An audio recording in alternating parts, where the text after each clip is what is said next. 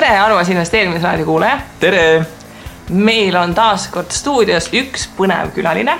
ja seekord on meil külas Nelli Janson, kes on siis LHV-s USA aktsiaturgude vanemmaakler. oli õige tiitel, Nelli? oli. oli täiesti õige. aga Nelli, alustuseks räägigi meile, kes sa oled, mis sa teed? kõigepealt tere, kena päeva Mm, täna ma õnneks ei tee midagi, aga tööpäevadel on siis minu peamised ülesanded äh, orderite vaheldamine, ehk siis kui äh, kellelgi teil tekib mõte läbi LHV internetipanga osta aktsiaid või optsioone, siis äh, te saadete oma netipangas selle orderi teele ja kõigepealt jõuabki see order minu kätte ja mina siis äh, vaatan, kuhu turule ma selle saadan ja panen orderi turule üles ja kui see order ära täidetakse, siis äh, panen ma sellele orderile hinna külge ja sel samal hetkel või natuke hiljem ilmub ta siis teie, teie kontole. ja kui kaua sa seda tööd juba teinud oled? no konkreetset maakleri tööd olen ma nüüd teinud kohe-kohe varsti saab neli aastat täis mm. -hmm. Neli, kuule mul nagu tekkis seda juttu kuulates sihuke huvitav küsimus, et äh, kas see maakleri elu näeb välja selline nagu Hollywoodi filmides võime seda ette kujutada, et kus sa istud äh, suure hulga monitoride taga, graafikud jooksevad punased, äh, rohelised üles-alla ilge action käib kogu aeg. ei, ei, mis monitori taga nagu vaata seal börsi põrandal vaata kõik need pintsakus mehed karjuvad ja lehvitavad oma mingeid neid pabereid ja vaata, kui hinnad kukuvad, siis kõik hakkavad eriti valjult karjuma. kui suur põrand on teil? väike väike no muidu, muidugi oleneb, millega võrrelda, aga ma ei teagi nüüd, kus otsast ma pean alustama selle küsimusele vastamist, et, et ütleme Hollywoodi filmide ja minu tööga kahjuks või õnneks, ma ei teagi, ei ole nagu väga palju ühist. siis me oleme kogu elu valesti elanud vist? mul on jah, kahju teile pettumust valmistada, aga tuleb nii välja. aga tegelikkuses ütleme kui sa nüüd rääkisid nendest karjuvatest meestest, siis äh, seda nimetatakse trading floor'iks ja ja reaalselt tegelikult neid trading floor'e enam jah, ei eksisteeri ka USA-s mitte, et äh, et see kauplemine on ikkagi valdavas osas viidud üle elektrooniliseks ja automaatseks.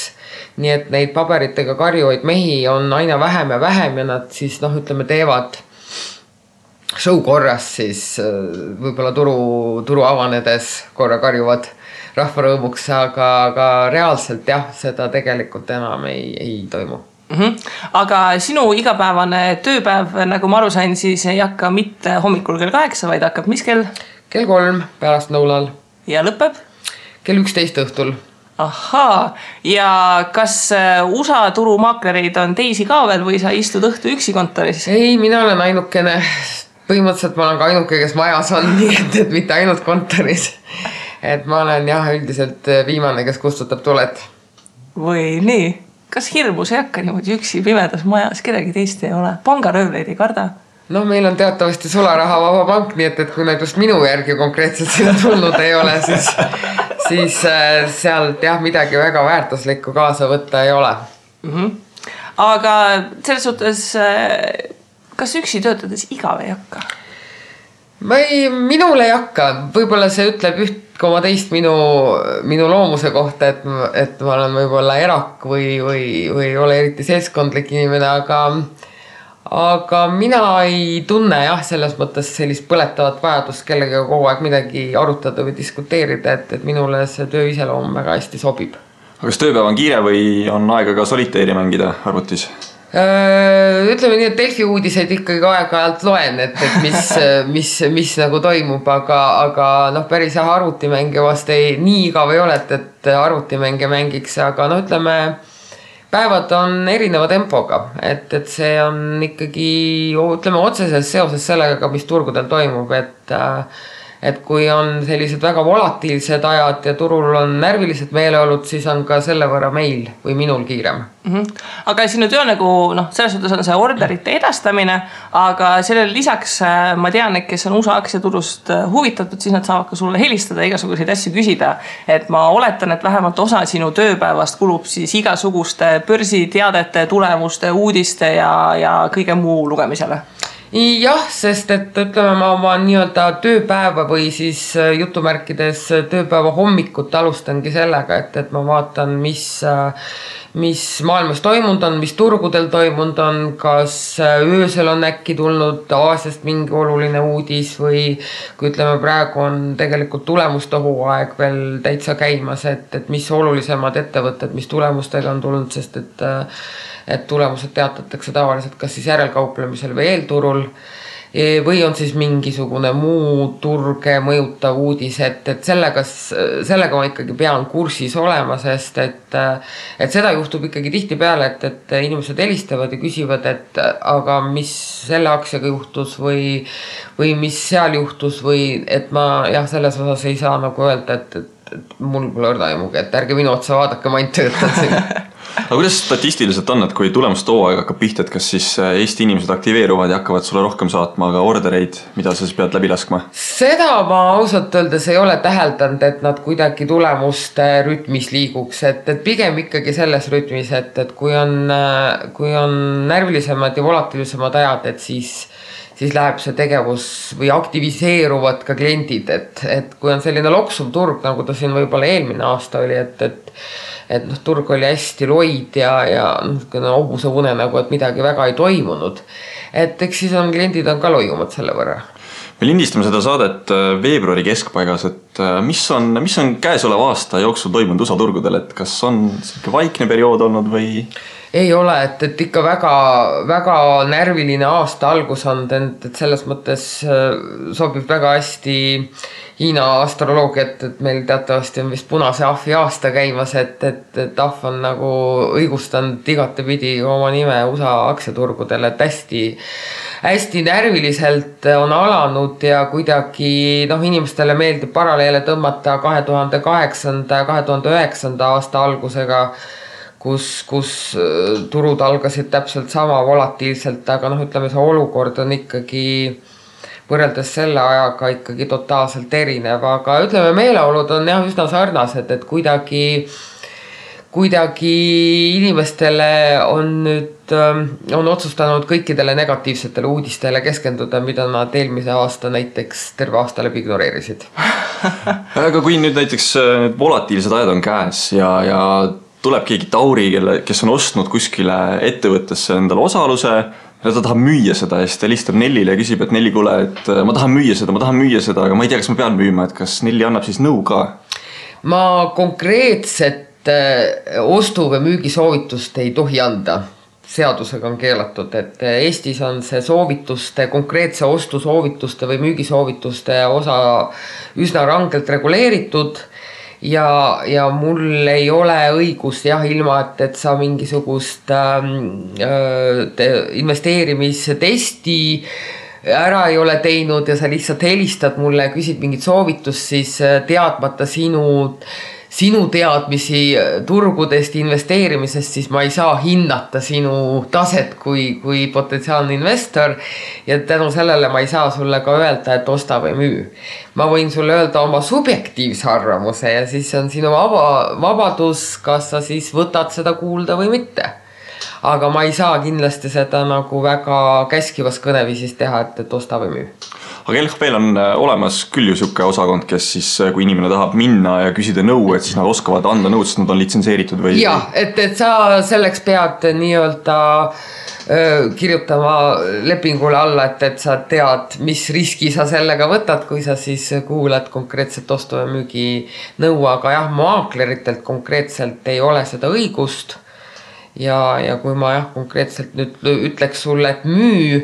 ja, ja sa siis müüdki ja siis äh, või ostad või ja saad siis näiteks kahjumit, siis sul on õigus mind põhimõtteliselt kohtusse anda. sest et ma olen sulle andnud väga halva soovituse, millega sina kahju kannatasid. no selge, siis ma ei tule sult nõu küsima, sellest ma tean, et sa ei tohi seda anda. ma ei tohi seda anda ja nad panevad mu vangi muidu seda me ei taha väga, väga konkreetselt kohe vangi nagu see Monopolis do not pass go ja kohe vangi. et on null ja üks vahepealset ei ole. jah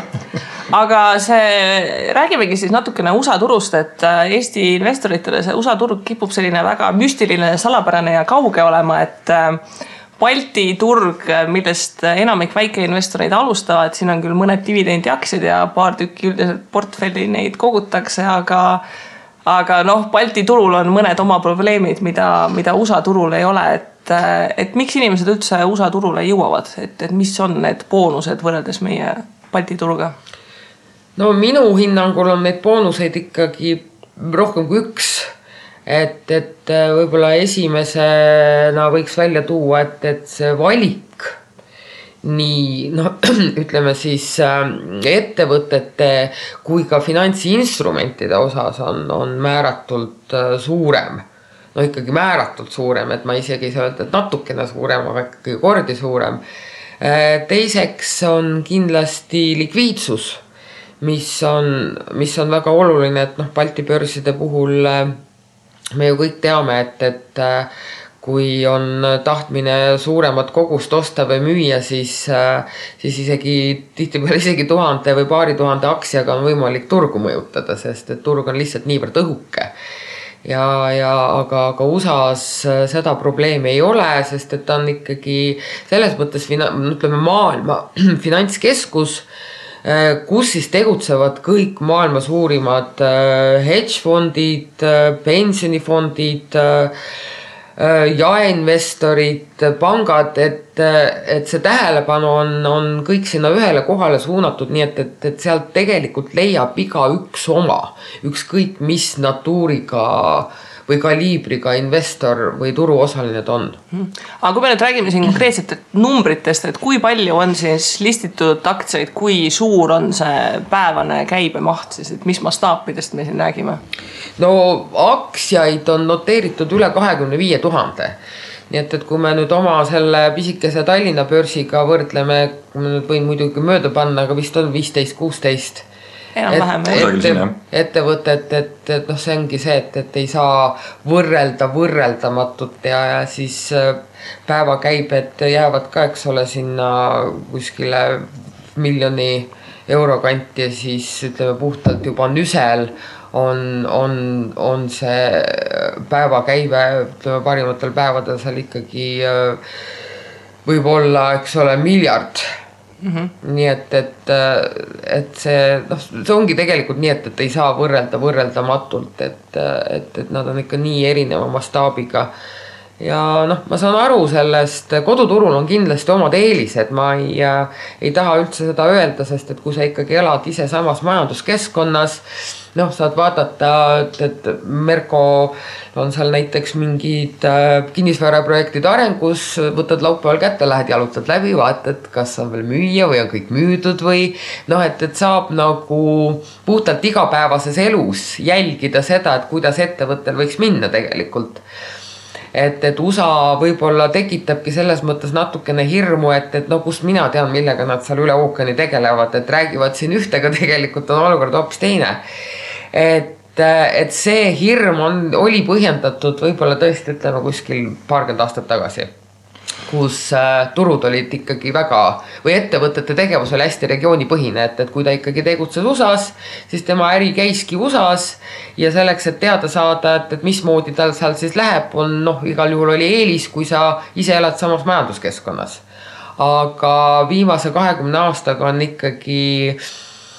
see globaliseerumine võtnud ikkagi niivõrd suured mõõtmed, et, et täna me sellisest regionaalsest äritegevusest ikkagi nii palju vähemalt küll rääkida ei saa, kui kakskümmend aastat tagasi aga sa mainisid siin seda New York Stock Exchange'i, mis on siis üks aktsiaturg, et nagu ma tean, et USA-l neid nagu turge on erinevaid, et, et mis see nagu tähendab, et miks neid nagu mitu on, et miks teil ühte keskset turgu ei ole, et, et mis vahe seal on? no seal on erinevad omanikud ja nad on erineval ajal tekkinud ja no ütleme, Nüse näiteks konkreetselt on siis maailma vanim aktsiaturg ja, ja ta on seal ikkagi juba püsti seisnud äh, paarsada aastat, kui mitte rohkem. aga Nasdaq näiteks on üsna noor turg et, äh, et Nasdaq oli siis esimene elektrooniline börs. nii et, et äh, noh, võta kinni siis, miks neid nii palju on, et, et noh, eks see on, äh, eks börsidel on ka omanikud ja, ja, ja, ja siis tahetakse teha uus ja parem ja et nagu ikka, see on kapitalism on selle asja nimi okei okay,, aga kui mina nüüd olen näiteks välja valinud endale ühe börsi, oletame, et see on siis New York Stock Exchange, mingisuguse aktsia sealt olen välja vaadanud, siis mis on see summa, millega mul oleks mõistlik minna? No ma selles mõttes nagu parandan sind korra, et, et äh, kui sul on nüüd plaan minna USA turule midagi ostma või investeerima, siis äh, see börs, kus ta kaupleb, kas ta on Nüse või Nasdaq, tegelikult ei oma mingit tähtsust peale selle, et ta lihtsalt on noteeritud seal. et, et ta nagu mingisugust sisulist vahet ei, ei tee sinu jaoks, kas ta on nüüd Nasdaqil või Nüsel aga mm -hmm. kulud, ütleme, võivad olla erinevad äh, tänu sellele, mis keskkonnas sa otsustad selle ostu teha, et, et äh, et ütleme, kui netipangast osta, siis, siis seal on, ütleme, teenustasud äh, vast kõige kallimad, sest see ei ole mõeldud nii-öelda kauplejatele, et seal on siis idee selles, et kui sa ostad, siis sa jääd nii-öelda seda hoidma, et sa ei tee väga tihti tehinguid aga LHV-l on ka kauplejatele mõeldud platvorm, kus on siis, mida nimetatakse LHV Traderiks, kui me siin nüüd ennem rääkisime minu tööst, siis LHV Traderi platvormi kasutades mind vaja ei ole, et, et äh, seal sa oled otse turul, oled iseenda maakler, et, et seal nagu mingisugust vaheetappi enam ei ole, et kui sa saadad orderi, see läheb otse turule. aga kui summast rääkida, siis äh, taaskord sõltub, kas sa oled äh, pikaajaline investor, et sa tahad lihtsalt iga kuu midagi investeerida, et sul jääb mingi summa raha üle. või sa tahad ikkagi nii-öelda stock picking uga tegeleda või siis noh, nii-öelda enda mingit portfelli kokku panna. et seal on nagu suur vahe ja, ja siis ongi, et, et kui sa tahad iga kuu midagi kõrvale panna, tegelikult piisab täiesti viiekümnest eurost. aga kui sa tahad stock picking uga tegeleda, siis ma ütleks, et viis tuhat eurot või dollarit, siis on, on üsna see miinimumsumma. okei okay,, aga nüüd mul on see viis tuhat olemas, tulen avan äh, kõik kontod vajalikud ja alustan mingisuguse ettevõtte aktsiaga pihta. millised on need äh, majandusnäitajad või mis infot ma peaksin jälgima selle ettevõtte kohta? mis, mis on oluline? Äh, oleneb täiesti sellest, mis sektoris see ettevõte tegeleb, sest et sektorid ja tegevusalad on ju erinevad ja nii on ka erinevad ähm, ütleme, mingisugused näitajad või mõõdikud, mida siis investorid äh, vaatavad. et äh, no ütleme, võtame kõige populaarsema Apple'i, eks, et, et kui Apple tuleb äh, tulemustega, siis esimene asi, mida teada tahetakse, palju iPhone'e on müüdud sest et iPhone on ikkagi Apple'i puhul kõige suurem müügiartikkel, et kõik need muud vidinad, mis neil on, et, et need ei, ei moodusta nii suurt osa nende kasumist ja lõviosa tuleb ikkagi telefonide müügist ja see on kõige olulisem number mida vaadatakse esimesena. teine, mis on võib-olla Apple'i puhul oluline, mida kindlasti vaadatakse, on kasumimarginaal et kas see on võrreldes noh, teatavasti Apple'il on kasumimarginaal suhteliselt rasvane, eks, et, et ta on seal üle neljakümne protsendi. et, et, et seda nagu vaadatakse üsna kullipilgul, et, et kas omahind on, on kallimaks läinud kuidagi või et, et kas nad saavad vähem raha kätte ühe telefoni pealt, et, et see on teine asi, mida tegelikult vaadatakse päris hoolega Eh, ja hästi suur ähm, tähtsus on ka tegelikult selles, et, et, et alati võrreldakse tulemusi konsensusega. et, et kui te nüüd äh, kuskile saidile lähete, et noh, ütleme kasvõi vaatate mingit Apple'i pressiteadet, et äh, Apple teatas äh, nii ja nii palju kasumist aktsia kohta versus konsensuse ootus. kes see konsensus on? Vot, et konsensus ongi tegelikult äh, turuosaliselt peamiselt siis analüütikud. Et analüütikud või siis pangad või siis analüüsimajad, kuidas need iganes nimetada, äh, nemad moodustavad konsensuse ja see konsensus siis tekibki selle järgi, et, et, et analüütikud äh, katavad mingit ettevõtet, noh Apple'i katmine on põhimõtteliselt iga analüüsimaja, eks ole, auasi ja, ja, ja siis nemad annavad alati, kas siis järgmiseks aastaks või, või kvartali prognoosi. et mis nemad oma analüüsi põhjal arvavad, et Apple võiks telefone müüa ja kui täpsed need analüüsid, prognoosid siis üldiselt on? no vot sellega ongi niimoodi, et äh, et selline ennustamine on alati tänamatu töö, aga ta ikkagi annab mingisuguse range'i nii-öelda, kuhu vahele need siis mahuvad. ja, ja selle konsensusega alati võrreldakse, et, et ja see on oluline võrdlus, et, et kui ettevõte tuleb ikkagi konsensuse ootustest oluliselt paremate tulemustega, et siis on ikkagi nagu jei, et, et siis on nagu vägev või siis tuleb oluliselt halvemate ootustega, et siis on nagu halvasti, et, et see konsensuse võrdlus on ikkagi oluline. Mhm. aga selline nagu filosoofiline küsimus, et kui palju aktsia hinnast peegeldab tema tegelikku sellist numbrilist väärtust ja kui palju aktsia hinnast siis tegelikult seda turumeeleolu, et Apple on siinkohal hea näide, et nad siin on meil FBI-ga hetkel veidikene pahuksis, et FBI küsis väga lahkelt, et võiks turvalisuse tagaukse ehitada sisse, mida saaks teoorias kõikide tulevaste iPhone'ide peal rakendada. ja Tim Cook siis tuli avaliku teadaandega välja, et äh, ei, et tegelikult äh, me nüüd nii ei tee. selle peale aktsia hind liikus igasugustes huvitavates suundades ja inimesed ja, ja analüütikud ja, ja kõik aktsionärid läksid nagu väga ärevile, et et kui palju seal hinnas on nagu seda reaalset väärtust ja, ja kui palju mingid sellised huvitavad sündmused näiteks üldse mõjutavad? no vot siin ma ütlekski seda, et, et noh, et, et pikemas perspektiivis mm, peaksid olema, eks ole, aktsiaturud efektiivsed ja nad ongi pikemas perspektiivis efektiivsed ja efektiivsuse all me mõtleme siis seda, et aktsia hind peegeldab õiglaselt selle ettevõtte väärtust. Ja pikemas perspektiivis see nii ka on, aga lühiajaliselt on turud väga ebaefektiivsed, ehk siis äh, ütleme lühemas perspektiivis äh, mina ikkagi julgeks öelda, et turu suund või siis kasvõi mingisuguste üksikaktsiate suund või käitumine sõltub ikka väga palju turul valitsevatest meeleoludest ja mingisugustest erakorralistest sündmustest või uudistest, nii et, et äh, noh, ütleme, kui mingi tulemustest räägime, siis tulemuste peale võib äh, hind äh, väga tihti üle reageerida, ükskõik kus poole, kas üles või allapoole.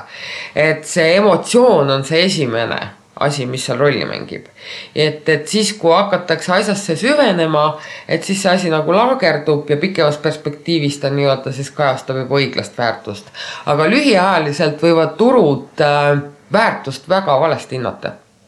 okei okay., aga kust ma saan seda uudist, et äh, Apple'il mingid tulemused välja tulnud või, või mingisugused iPhone'i müüginumbrid väljas, et kust, kust see info jookseb või? no üldiselt kõigepealt ilmub ta ikkagi äh, ettevõtte enda kodulehel. kus siis sealt tegelikult väga kiiresti korjavad üles selle äh, kõikvõimalikud finantsveebilehed. et Yahoo Finance, Google Finance.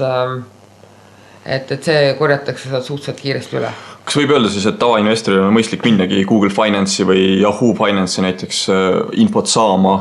et seal oleks nagu kõik kokku toodud ühe ja, koha peale? põhimõtteliselt küll jah, et seal on nad nagu koondatud. Aga kui nagu noh, kui me räägime sellest bond picking ust, et inimene tahab mingeid üksikaktsiaid valida, et noh, mis on see aja investeering, mis teda ees ootab selle tulemuste jälgimise ja analüüsi ja, ja kõige muu koha pealt, et kui, kui palju aega peab pühendama selleks, et olla mingil minimaalsel tasemel turuga kursis? Noh, ütleme, kui nüüd ikkagi võtta täitsa sellist noh, et jah, stock picking uga tegeleda, et, et võtta eesmärgiks panustada siis mingitesse üksikutesse ettevõtetesse. et siis ikkagi võiks äh, iga päev korra nagu visata peale pilgu, mis toimub. et äh, noh mina ütleksin niimoodi, et, et ütleme, investeerimine mm, on tegelikult nagu natukene sarnane oma, noh, natuke nagu oma äri alustamisega. sest see eesmärk ikkagi on ju lõpp-perspektiivis kasumi teenimine. ja selleks, kui oma äriga alustatakse, siis ennem kui sul see raha sisse hakkab tulema, pead sa ise seda raha sinna sisse panema, ehk siis ennem on sul ikkagi kulud ennem kui sul hakkavad tulud tulema, et, et niimoodi ta ju tegelikult peaks käima, aga tihtipeale investeerimise puhul inimesed seal nagu paralleele ei loo omavahel. et nad arvavad, et nad panevad silmad kinni, panevad näpu kuskile aktsia peale, ostavad seda ja on ilgelt nördinud, et, et sealt kohe ei hakka raha sisse voolama hunnikute viisi. Et äh, noh, mõnikord pime kana leiab ka tera, eks, aga see pikas perspektiivis ei toimi ja mina soovitaks, ütleme lihtsuse huvides äh, võtta endale mingisugune tasu, tasuline uudisteportaal, näiteks briefing.com on väga hea see kõige tavalisem pakett minu meelest maksab seal mingi nelikümmend dollarit kuus. aga noh, ütleme näiteks just kui see huvi on, on väljaspoole Baltikumi suunatud, et just USA puhul, siis ta koondab sinna kõik väga olulised uudised kokku, nad on kiired, nad on adekvaatsed. ja mis veel kõige parem, te saate panna endale peale sinna filtri et vot mul on siin nüüd nimekiri ettevõtetest, mille uudistega ma tahan absoluutselt kogu aeg kursis olla ja siis tulevad need sulle meili peale, et kui sellesama Apple'iga midagi toimub, tulemused, noh, mingi see FBI uudiseks. et, et see on sul kohe meili peal, et sa oled kohe kursis, mis toimub. Eestis ikka tavatsetakse öelda, et äh, kingsepp on see, kes ilma kingadeta ringi liigub, et Nelli, sina oled maakler et kas sinul on ka investeeringuid, kas sa kaupled, kas sa treidid ise, kas sa oled kingsepp, et sul ei ole mitte midagi või sa oled pigem see kingsepp, kellel on? Nii ja naa, selles mõttes, et ma kunagi olin üsna aktiivne kaupleja, et, et, et paar aastat ma olin ikka väga aktiivne kaupleja, aga, aga see on ikkagi jah, selline täiskohaga, kui mitte öelda ikka kohe niimoodi päris täiskohaga töö, ehk siis nagu selline kuueteisttunnine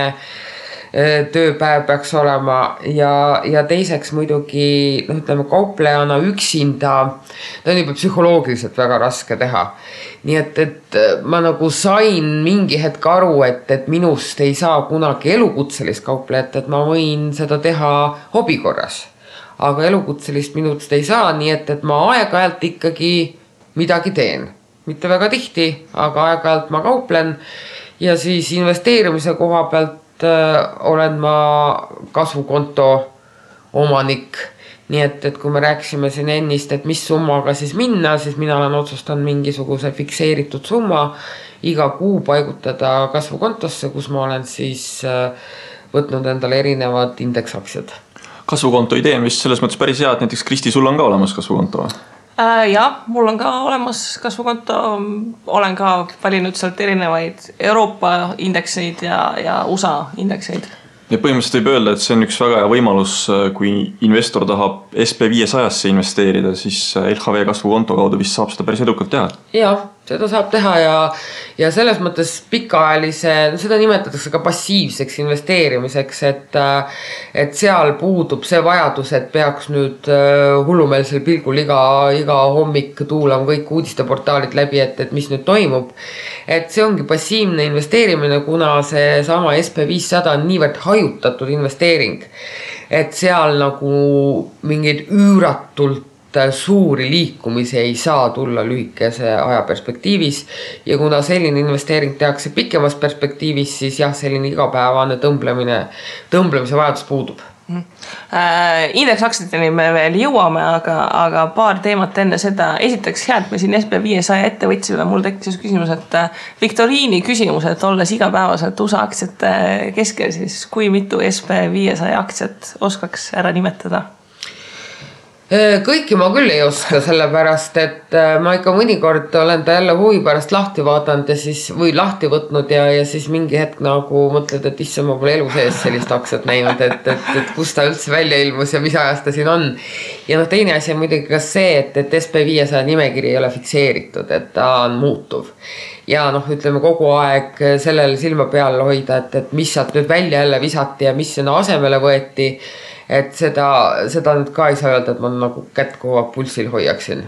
kas see SB viissada nimekiri muutub kord aastas või on sellel? seal ei ole selles mõttes nüüd äh, sellist, et me nüüd kord aastas midagi muudame, see on sõltuvalt ikkagi sellest, mis nende ettevõtetega seal nimekirjas toimub. et lihtsalt äh, kõik ettevõtted, mis olid võib-olla kümme aastat tagasi väga toredad, ei ole kümme aastat hiljem enam nii toredad või lähevad isegi pankrotti et igast asju juhtub, et nad peavad teatud tingimustele vastama, et, et seal on teatud äh, likviidsusnõuded äh,, teatud näitajate nõuded, millele nad peavad vastama ja kui nad enam ei vasta, siis nad lihtsalt visatakse sealt välja. ja kui ma ei eksi, siis viimase kas äh, kaheksakümne aastaga on ainult vist mingisugune kümme või kolmteist ettevõtet äh, olnud need, mis on läbi selle kogu perioodi olnud seal SB viiesajas sees. jah, see protsent selles mõttes, kui nüüd ütleme mingi peaaegu sajandi jagu seda perioodi võtta, siis see pilt on seal jah, ilmselt ikkagi võrreldes kaheksakümne aasta taguse ajaga ikka totaalselt muutunud mm. -hmm. ja eks SB viiesajaga on teine probleem, probleem ka, et kui vaadata nagu neid turukapitalisatsioone, eks ju, siis mis sest, et SB viissada on nagu viissada suurimat ettevõtet, siis nagu Apple on ikkagist nagu väga suur protsent sellest või noh, kes on a la, minul on QQQ ka portfellis, mis on siis tehnoloogia top sada, eks ju, sealt on ka nagu Apple on äh, vist varsti praktiliselt neljandik vist sellest osakaalust koos nende teiste suurematega, et. no Apple'iga ongi see, et, et ta nagu jah, ütleme tema mis, mis Apple'iga toimub, eks ole, mõjutab nagu natukene kogu turgu, sest et tal on nii suure osakaaluga kuskil indeksites aga nüüd on äh, Alphabet vist läks mööda Apple'ist või, nad seal. vahepeal läks ja peale, peale tulemusi läks, aga, aga see oli ka siukene nibin-nabin, et, et ma ei teagi, ta on vist nüüd natuke. miljard siia-sinna kuidas praegu Exxoniga on, et ExxonMobil vist oli ka päris pikka aega? ExxonMobil oli ikka väga pikka aega maailma kõige suurem turukapitalisatsiooniga ettevõte, aga Apple jah, ikkagi tuli selleks, et jääda ja, ja, ja võttis selle ära ja nüüd ütleme selle odava nafta keskkonnas siis Texanil lähemas tulevikus ei ole väga suuri perspektiive selleks suurimaks tagasi saada. aga üks küsimus veel seal USA tururiskide kohta, et äh, et selge on see, et USA turul kauplemine ei toimu samas valuutas, mis meil siin kohapeal, et meie tegutseme eurodes ja USA aktsiate puhul räägime dollaritest, et kuidas üldse seda valuutariski nagu arvesse võtta või kui palju ta mõjutab või kas see mõju sõltub ajahorisondist või et, et mis tuleks siin enda jaoks nagu selgeks mõelda, enne kui teises valuutas investeerima hakata? no eks see valuutarisk on, et midagi ei ole teha, selles mõttes lihtsalt nii on ja noh, eks ta võib ju mõlemat pidi, mõlemat pidi töötada, et ütleme noh, näiteks kes siin äh, viis aastat tagasi äh, näiteks äh, alustasid oma kasvukontoga just USA indeksitesse investeerimisega, siis nende portfell on viimase viie aastaga väga jõudsalt kasvanud tugevneva dollari näol. et, et ta võib nagu nii ja naapidi töötada, aga aga kui ta nüüd pikas perspektiivis, siis noh, ma ausalt öeldes väga ei näe nüüd sellel sipsimisel võib-olla mõtet, et noh, ütleme, kui on võrdselt ikkagi jaotatud mingid varad endale eurodesse ja siis mingid varad on nagu dollarites, et siis see nagu mõnes mõttes ikkagi nagu tasakaalustab, et, et valuutarisk on, et aga minu meelest ta ei ole nagu nii äh, ütleme eriti dollari puhul nii üüratult suur risk, et, et nüüd äkki ma ei tea nagu mingisugune, ma ei tea, mis see hea näide võiks olla, Vene rubla näiteks. et, et noh, ütleme Vene rublas mingeid varasid hoida on ikka väga-väga suur risk, sest noh, tõesti hommikul ärkad üles ja vaatad, et su, su mingisugune positsioon on nagu umbes kolmkümmend protsenti lahemaks tehtud võrreldes euroga. et, et ütleme dollari puhul ikkagi sellist šokki ei saa nagu tulla Jaapani puhul vist kardetakse ka, et sealne valuuta on selline ülelaaditud juba, mis võib igal hetkel laiali lennata, et. Äh, noh, ütleme nende kõik selle, selle valuutasõdade tulemusi, mis siin nüüd ikkagi peetud on tänu selle, selle äh, fiskaalse lõdvendamise programmi tagajärjel ja kõik selle rahatrüki tagajärjel, et, et ma arvan, et me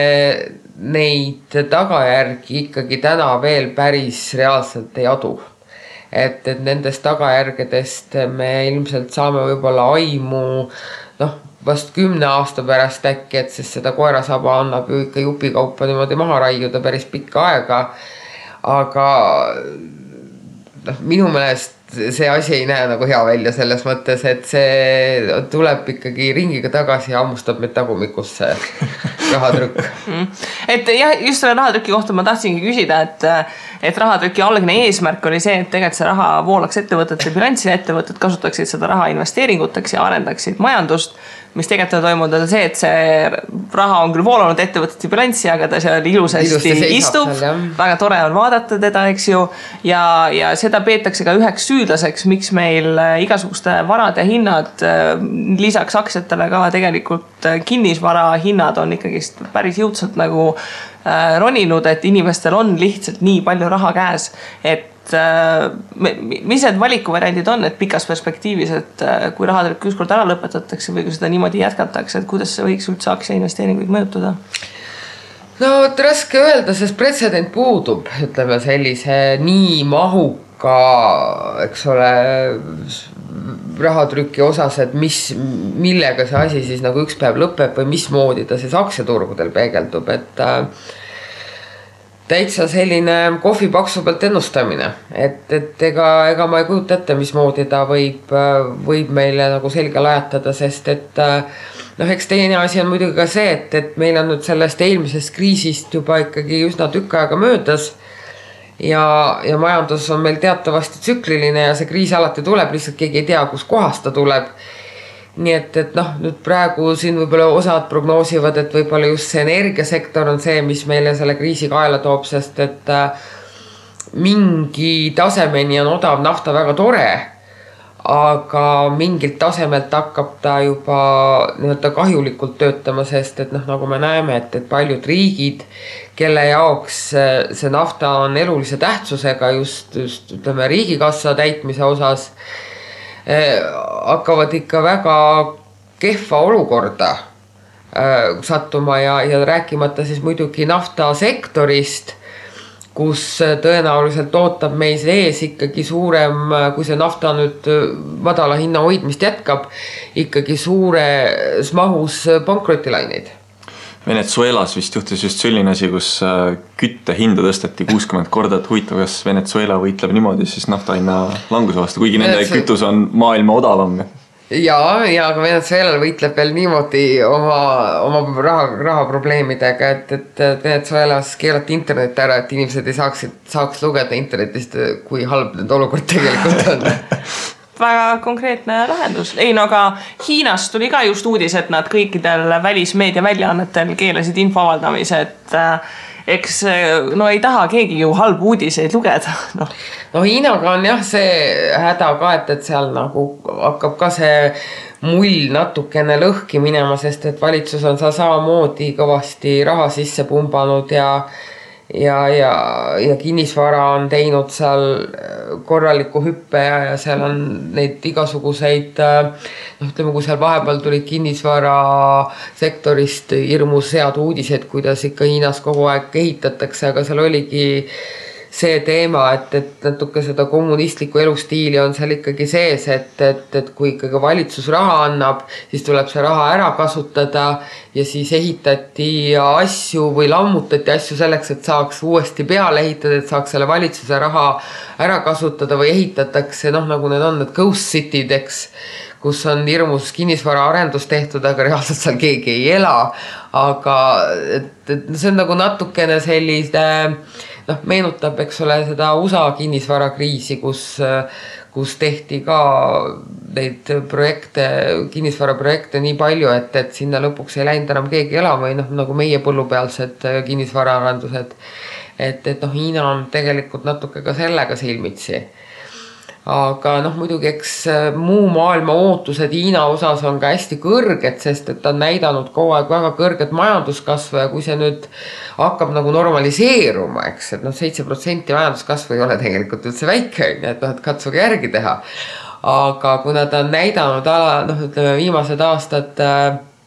nii jõulist kasvu, siis need ootused on ka kõrged ja, ja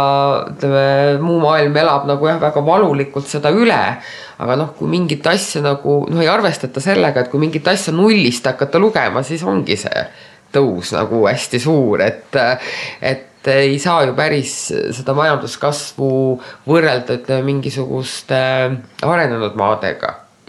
Ja siin hakkab vist tekkima see probleem, et äh, kui vaadata Hiina ja USA omavahelisi majandussuhteid, siis ma ei tea, kumba pidi üksteisele rohkem on laenanud, aga põhimõtteliselt, et äh, nad nagu kaks sellist õnnetut doominot seal tegelikult vist kõrvuti on, et äh, kui ühes käib pauk ära, siis. ja siis teises ka probleem. teine järgi jah, sellepärast et Hiina on ikka hästi palju ostnud USA võlakirju, USA riigi võlakirju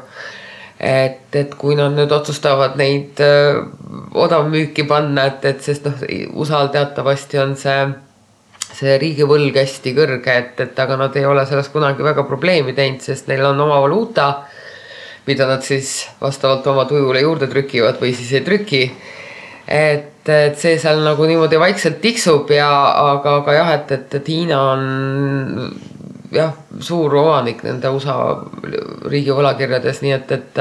nad on selles mõttes jah, üksteisega üsna tihedalt seotud.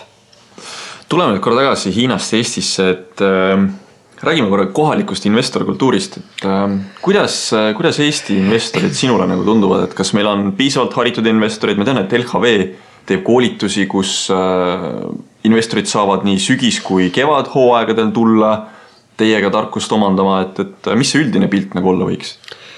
Äh, jah, et, et need seminarid tõepoolest on, on eesmärgiga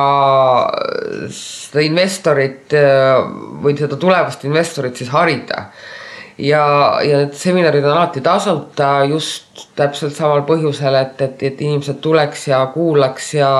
ja suudaks endale mingisuguse adekvaatse pildi sellest maailmast luua? Üldine tase ma ikkagi ütleks, et on nõrk. et äh, ja ma arvan, et, et siin või mis ma siin ikka arvan, ma ikkagi tegelikult täitsa otse vibutaks näpuga meie koolisüsteemi suunas, kus äh, ei ole absoluutselt suudetud äh,, ütleme kooliprogrammides ajaga kaasas käia ja, ja natukene, natukene äh, neid lapsi, ütleme kasvõi põhikooli viimase klassi lapsi või keskkooli lapsi, kes on tegelikult ju kohe-kohe oma elu alustamas, eh, kokku viia nagu reaalse maailma probleemidega. ja, ja miks meil see kiirlaenude võtjate seltskond ikkagi täiesti masendavalt suur on, ongi tegelikult minu meelest meie koolisüsteemi vili kus ei räägita nagu mitte midagi sellest, et, et mis on, äh, kuidas tekib intress ja kuidas, kuidas kujuneb liitintress ja kuidas protsenti arvutatakse ja noh, ütleme sellised äh, raha väärtused ja selle kujunemine, et, et sellest meile nagu ei räägita mitte midagi, et äh, noh, mina ju käisin koolis nii-öelda sügaval nukajal, et et minul oleks ka võib-olla hea olnud varem selle investeerimismaailmaga kokku puutuda, kui ma Pythagorase teoreemi asemel oleks mulle näiteks liitintressi mõjust räägitud ja Kristi, et sina oled kooliõpetaja meil, et. Äh, ma õpetan majandust väga ei, mitu tundi nädalas ku,. kuidas sulle nagu tundub see, et mida meil koolis õpetatakse, et mulle nagu jääb äh, ilmselt eluks ajaks meelde see, kus mul õpetati koolis niimoodi, et ma pidin õppima pähe raku mingisuguseid asju. just ja täna ma pean ütlema, et. siiamaani tean, mis asi mitokondel on jah. paraku ma ei mäleta enam väga, mis ta on, ma lihtsalt tean, et mul oli sellega probleem, et ma pidin seda õppima sisuliselt pähe, et aru saada sellest, aga samal ajal oleks võinud ju õppida, et eh, kuidas raha toimib. Äh, see on selles suhtes huvitav teema, et ma käisin just see nädal rahandusministeeriumis ja praegu on päris suur nagu selline lüke selles suunas, et noh, et saaks kuidagi seda finantsharidust koolidesse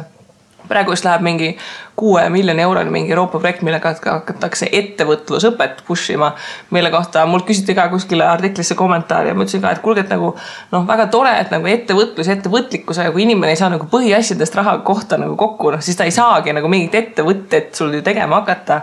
ja ja selles on probleem, et äh, majandus ei ole meil kohustuslik aine tegelikult õppekavas. see kool, kus mina töötan, on lihtsalt otsustanud, et nad tahavad majandussuunda ja need õpilased saavad tegelikult nagu väga suures mahus nagu majandusõpet minu käest. aga noh, see on ka see koht, et äh,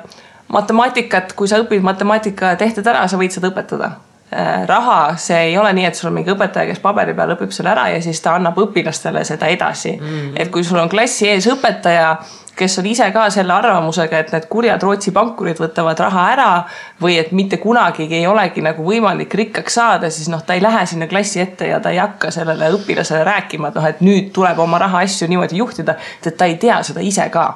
et ma olen käinud siin mõndade õpetajate seltskondade ees rääkimas sellest, et noh, et kuidas võiks nagu õpetada, et noh, et investeerimine ja särki-värki. ja sealt ikka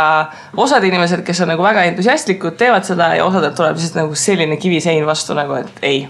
no meil puudub kogemus lihtsalt ju, ma arvan. No aga no ütleme, see kultuur ongi hästi noor, et, et, et, et meil tuli nagu kõik nii-öelda rahena kaela, kõik see, mis ülejäänud inimesed ütleme vanas Euroopas on juba viimased viiskümmend aastat, eks ole, tutvunud ja harjunud ja nende see keskkond, kus nad on üles kasvanud et, et me pidime nagu kõik korraga endale sisse ahmima selle, aga noh, nüüd tegelikult ikkagi ju võiks sellele natuke rohkem tähelepanu pöörata, seda enam, et, et ühiskonnas on väga palju märke sellest, et vajadus selle järgi on väga suur. Ja, ja noh, ütleme sinna meile seminaridele ju satuvad ka ikkagi inimesed, kes on juba natukene nii-öelda ise ärganud. Et, et noh, okei okay,, et mind huvitab, aga ma ei tea midagi sellest, et ma lähen nüüd kuulan ja harin ennast natuke aga kui palju on need inimesed, kes nagu ei ärka niimoodi ise kunagi, et, et see tuleb talle ikka kõigepealt esimese asjana kuidagi nii-öelda poolvägisi ette sööta. et see on üldse võimalik. jah, et aga meil praegu ei ole jah, selleks üldse väljundit, et talle nagu nii-öelda poolvägisi see algul niimoodi ette sööta mul on hea näide inglise keelega see, et mul ei läinud see gümnaasiumis kohe absoluutselt mitte väga hästi, et mul oli probleeme sellega, aga täna on see investeerimine viinud sinnamaani, kus sa oled hakanud seda armastama, aga noh, see oli ka see, et poolvägisi söödeti ette ja. no just, et, et, et, et ütleme, mina olen selles mõttes ka ise väga hea näide, et et, et noh, mina olen nagu saanud traditsioonilise mm, nõukaaegse hariduseks ja, ja ütleme mingisugustest börsidest ja aktsiatest ma ikka elasin väga pikka aega väga kaugel, et, et ma ei teadnud neist mitte midagi. et mul pole tõrna aimugi, milline üks aktsia välja näeb, kui ta mulle tänavale vastu tuleb, eks ole, et, et, et mul tõsiselt, mul puudusid absoluutselt igasugused elementaarsed teadmised, mis on aktsiaturg, mis on aktsiad, mismoodi see toimib ja kuna ma ei, mind ei olnud kunagi sinna nii-öelda ka ninapidi sisse topitud, siis ma ka ei teadnud, kas see võiks mind huvitada või mitte. ja siis mingisuguste elu keerdkäikude kaudu ma siis nagu sattusin sinna sisse ja siis tuli välja, et see on ikkagi väga huvitav. ja mul on nagu siiralt kahju, et ma sinna sisse oluliselt varem ei sattunud aga kui sa vaatad, et Eestis meil on väga igasuguseid mingeid investeerimisklubisid ja blogisid ja asju, et kas, kas on nagu tunda, et võiks nagu midagi muutumas olla noh, ütleme praegu on hirmus investeerimisbuum, et, et praegu räägivad investeerimisest absoluutselt kõik, kes sellest midagi teavad ja ka need, kes sellest mitte midagi ei tea, et, et. kes meie oleme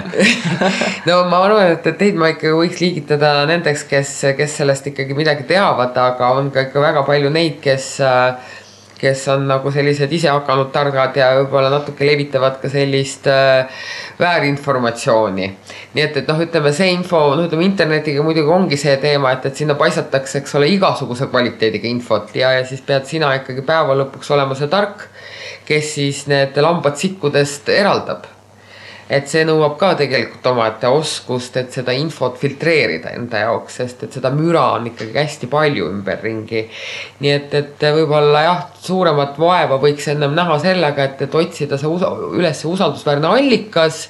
ja siis jääda selle juurde, sest et muidu tõesti noh, ütleme paljud algajad kurdavad, et noh, seda infot tuleb nagu noh, selles tänapäeva inimese probleem, eks ole, et, et, et seda infot tuleb uksest aknast sisse.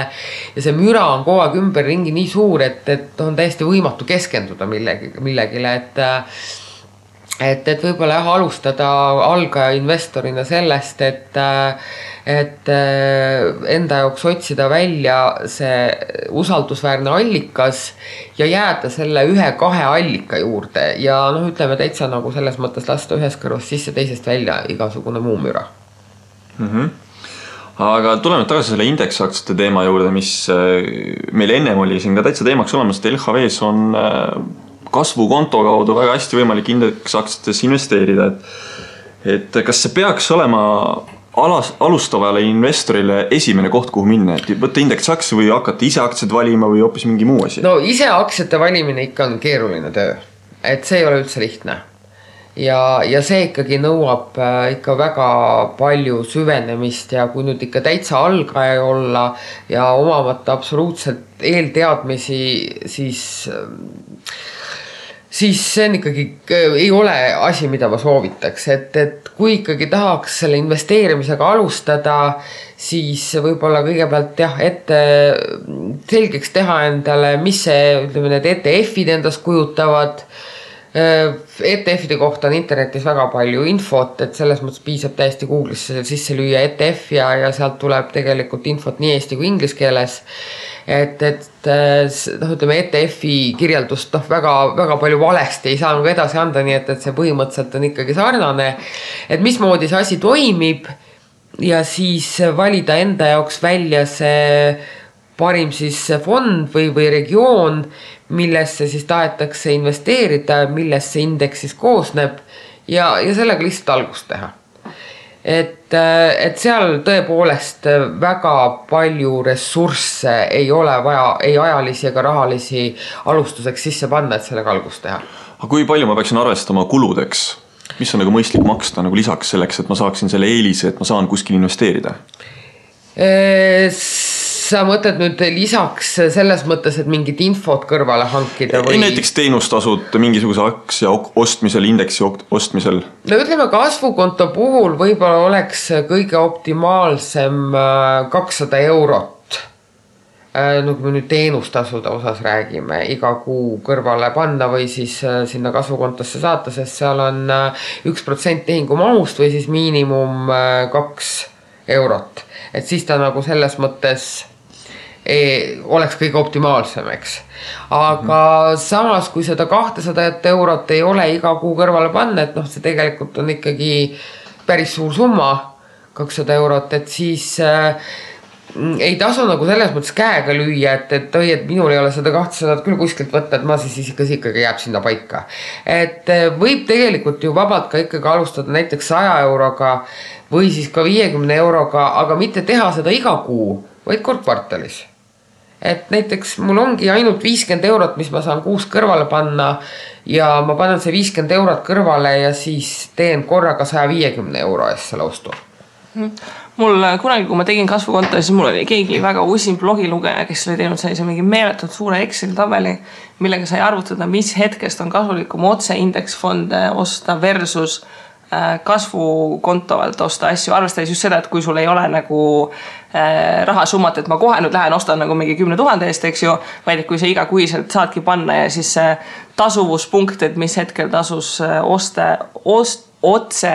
ostmisele LHV-s ümber kolida ja seal kuskil kakskümmend viis tuhat euri enam-vähem, sellest natuke üle. et siis hakkasid tehingutasud, asjad sinu plussiks mängima, siis sul tuli dividend, sissetulekut tuleb selleks hetkeks ka nagu nii palju, et noh, et sa saad nagu selle uue ostu teha, sest et noh, kui sa otse ostad, siis äh, enamikes pankades see USA teenustasu kipub olema, et seal mingi viisteist kuni kaheksateist euri pluss mingi protsent, eks ju, et mm -hmm. siis sa nagu kahesaja euro eest ei osta sealt nagu mitte midagi, et siis tuleks sihtida ikka selline tuhat viissada eurot võiks nagu see tükk, nagu see üks ost olla, et äh, sinna ülesehitamine võtab äh, portfellil ja no ütleme aega. indeksi äh,, indeksi puhul korraga selline ostu tegemine, et, et ütleme, et mul ongi vanaema pärandas, eks ole, kakskümmend tuhat eurot, et nüüd ma hakkan investoriks äh,, panen orderi sisse, ostke mulle kahekümne tuhande Spied et sellega on äh, see oht alati, et, et seal hakkab see ajastus väga suurt rolli mängima. et te võite vabalt osta see kahekümne tuhandest seda Spy turutipust ja siis te ootate järgmised kümme aastat, et oma asjaga üldse nulli jõuda, noh näiteks Jaapani Niki ei ole siiamaani jõudnud oma kõigi aegade tippude juurde. et sest on vist nüüd ikkagi mingi paarkümmend aastat möödas, kui need tipud ära olid või isegi rohkem. nii et, et võite ka oodata või ei jõuagi ära oodata, et te surete ennem ära, kui see positsioon seal nulli jõuab, nii et, et äh, sellise indeksfondidesse korraga raha panemise puhul on alati see oht, et te ostate tipust mm. -hmm. järelikult tuleks hajutada. just, tuleks hajutada ja indeksite puhul äh, oleks just see igakuine panustamine kõige parem aga kuidas üldse praegu nagu väikeinvestorite puhul, noh, kuna Eesti on nagu nii väike riik ja see investor kogukond on ka, noh, me räägime ilmselt mingist paarikümnest tuhandest inimesest, eks ju. et äh, nende heade investeerimistoodete hulk, noh, kipub selline päris väike olevat et ka kasvukonto minu meelest, kasvukonto vol üks, mingi esimene versioon ei olnud üldse sugugi nii mõistlik minu meelest, kui see praegune versioon on, et seal tehti minu meelest mingeid muudatusi mm, -hmm. et. Äh, et, et kuidas on, on nagu lootust, et mida on vaja, et kas meil on vaja rohkem investoreid ja siis tulevad paremad tooted või et noh, päris paljud inimesed, ma tean, et kolivad nagu mingite digitaalsete maaklejate juurde, mingi Interactive Brokers näiteks lihtsalt sellepärast, et noh, see teenustasude vahe, et noh, kui sa siin ostad selle oma viisteist euri pluss protsenti ja siis maksad seda igakuist tasu, eks ju, versus Interactive Brokeris on nagu see üks dollar pluss mis iganes viis või kümme euri, mis see kuutasu on, sõltuvalt su portfellist, et noh. Lõpeb kunagi see väike, ühesõnaga ma tahtsin jõuda sinna, et lõpeb kunagi see väikeinvestorite nöörimine nende teenustasudega ära ka. Äh, jah, tõenäoliselt üks äh, moment, kus see võiks ära lõppeda, on, on tõesti see, et kui see kogukond oluliselt suureneb, et, et sellest äh, investeerimistootest saab sama populaarne toode kui krediitkaart näiteks et see on nagu sama tavapärane, et, et kui ma võtan endale krediitkaardi, siis mul on ka mingisugune investeerimiskonto et see ei ole midagi eksootilist, et, et, et, et krediitkaart ei ole ammu midagi eksootilist. aga investeerimiskonto ikkagi on veel eksootiline asi. et kui see ühel päeval on sama mm, tavaline kui krediitkaart, siis ma usun, et, et see, see noh, väljendub ka tasudes aga ütleme nii, et, et noh, ütleme LHV-s on, nagu ma ütlesin, läbi selle LHV Traderi on võimalik ka USA turul näiteks tegutseda, tegelikult on seal oluliselt rohkem turge kui USA turg, et, et, äh, et seal võib ka näiteks Hongkongis tegutseda ja et Austraalias ja siukse väga eksootilistes kohtades, aga seal on ka teenustasud oluliselt odavamad kui võrreldes pangaga. ja treideri eelis võib-olla on ka see, et, et äh, treiderit saab äh,, meie maksuamet aktsepteerib treiderkontot kui investeerimiskontot ka selge, aga võtame asja nüüd niimoodi siis kokku, et äh, ennem kui siit ära laseme, siis meil on kaks küsimust veel. üks küsimus on selline, et kui keegi tahaks saada kontakti Nelliga, siis kuidas on see võimalik? no kõige otsem tee vast olekski kirjutada siis äh, mulle kiri, et see on siis nelli.janson, et lhv.ee. et äh, ja kui on selline isiklikumat laadi soov, et tahaks täitsa kohe silma vaadata, et, et siis võib ka kirjutamisega alustada. Ja siis, ja siis saab äh, vast ka mingisuguse äh, konsultatsiooni kokku leppida. Um selles investeerimismaailmas on väga nagu olulisel kohal sellise asja kasutamine nagu säutsur ehk siis Twitter. kas sul on ka Twitter olemas, kus inimesed mul saavad jälgida? mul on Twitteri konto, aga ma olen seal vist teinud täpselt ühe säutsu kogu nende aastate tere maailm nojah, enam-vähem, et, et jõu-jõu party people, et, et et seega see minu saate alguse hüpotees, kus äh, ilge pidu käib kuskil äh, nii-öelda floori põranda peal, et see sai kinnituse jah et aga ma ei, mul ei ole lihtsalt puhtfüüsiliselt äh, aega selle jaoks mm, -hmm. et, mhm. et seal nüüd äh, mingeid äh, regulaarseid säutse teha, mul on konto küll olemas, aga ma olen äh,. ma korra lisaks nüüd selle juurde, et ma ennem rääkimata selle, see, see uudiste jälgimisvariant, et Twitter on selles mõttes väga tänuväärne üritus, et seal saab endale ise uudisteportaali teha et valida välja mingisugused arvamusliidrid enda jaoks, sest et, et hästi paljud fondijuhid, analüütikud, analüüsimajad säutsuvad samamoodi äh, Twitteris. Ja panna endale kokku selline uudisteportaal äh, kus siis tulevad nii-öelda need säutsud, mida siis te tahate kuulda, et mida siis nagu näiteks ma ei tea, Karl Aikan millestki arvab, et, et, et siis jookseb see sul kohe kätte see on tegelikult vägev, ma ise vahest kasutan sihukest asja, aga mul on nagu ühisrahastusega seotud see nii-öelda Twitteri feed loodud, kus siis äh, väga paljud ühisrahastusega seotud inimesed kirjutavad. aga Nelli, mis on sinu lemmikraamat või mis on see üks raamat, mida sa saaksid soovitada meie kuulajatele? Mm, ma kusjuures siia tulles ma mõtlesin, et, et, et kas mul on üldse ütleme investeerimisalast raamatut, ma arvan, et peetakse silmas, eks ole, et, et kas mul üldse on sellist elu muutvat äh, raamatut, et, peale mille lugemist ma nüüd tundsin, et ma olen täitsa uuesti sündinud, et äh, ja ma jõudsin järeldusele, et ei olegi aga mis on see ilukirjanduslik raamat siis, mis on? et äh, ma võib-olla noh, ilukirjanduslik võib-olla teeme selle jaoks eraldi saate, aga, aga võib-olla viimane kõige sellisem haaravam raamat, mis ma lugesin, oli Michael Lewis'e kirjutatud Flash Boys, et paraku seda minu meelest eesti keelde tõlgitud ei ole, et, et on ikkagi ainult inglise keeles, aga see oli väga köitev ja väga hea raamat ja annab aimu sellest, mis, ähm, mis seal börsi tagatubades toimub. Ja mina ütlen, et peale seda raamatu lugemist ma ei vaata USA börsi enam mitte iialgi sama pilguga, mis ma ennem vaatasin. seal on, seal on ikka pidu seal tagaruumides, seal kindlasti käib mingi pidu nii et, et selles mõttes äh, see oli väga haarav ja mõnes mõttes nagu silmaringi oluliselt äh, avardav või, või siis mingit meelelaadi muutev, muutev raamat. aga see ongi lugemise eesmärk ja.. jah. nii, aga Nelli, mis me sulle soovime, kas me peaksime sulle soovima äh, kasvavaid turge, rahulikke turge või just tormilisi turge, siis on põnevam tööl käia? Või, või tavaliselt öeldakse kivikotti, kas sul peaks ütlema siis äh, puruks terminali või kuidas see, see käib? vot see, ma ei teagi, mis maakleritele soovitatakse, et mul ei äh,, ma, ma ei tea, ma otsin kooli ühesõnaga jah head margin kooli head margin kooli. nii, aga raadiokuulajatele, kellel on siis USA aktsiate vastu huvi, siis äh, uurige, puurime, päris põnev maailm. ja juba järgmises saates on meil järgmine põnev külaline seda saate teada siis, kui te kuulate seda järgmist saadet. no üllatus, üllatus, eks ju. ma ei tahtnud ära rikkuda. ei tahtnud ära rikkuda. ehk siis äh, meie poolt kuulmiseni ja järgmine nädal näeme. tšau. tšau.